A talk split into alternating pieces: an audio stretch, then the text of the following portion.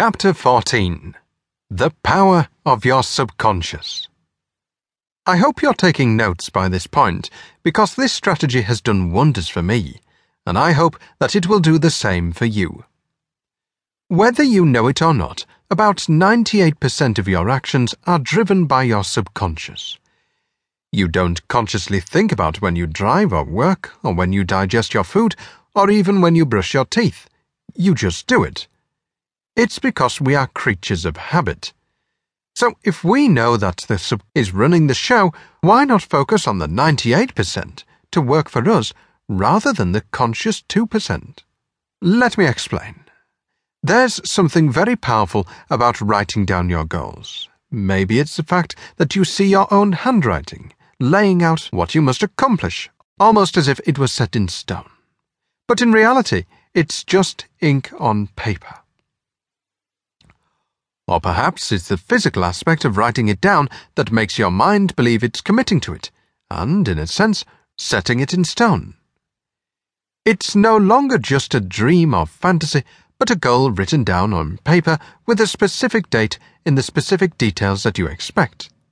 Typically, three months is enough to see visible change when you try to achieve anything, whether it's building your body or building a business. Follow this format a three month goal. My vision. This is where you describe in full vivid details exactly what you want. By doing this step, you have already put yourself ahead of everyone else because most people don't know what they want in life. My purpose, or my why. This is where you put your why that we talked about in chapter 13.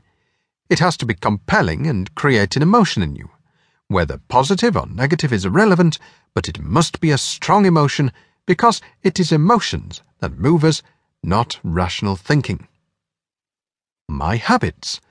This is where you put the core habits that are required to achieve what it is that you desire. If you're writing a book, the habit you must make sure you instill is writing consistently. If your goal is a better body, then eating well and going to the gym are the two habits you must integrate into your life. My steps. Now that you know where you want to be in three months, reverse engineer how to get there, and be as realistic as possible.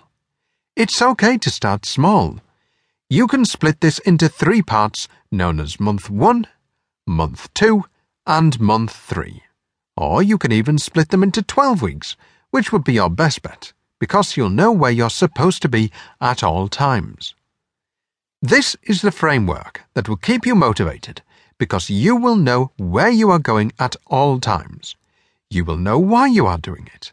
And if you look at this plan daily, you will be motivated to take action every day. If not, then check your why. Perhaps it's something you don't actually need, but rather want because you like the idea of having it. It's okay to pivot or modify what your goal is if it means that you'll feel more fulfilled in your pursuit and motivated by the chase.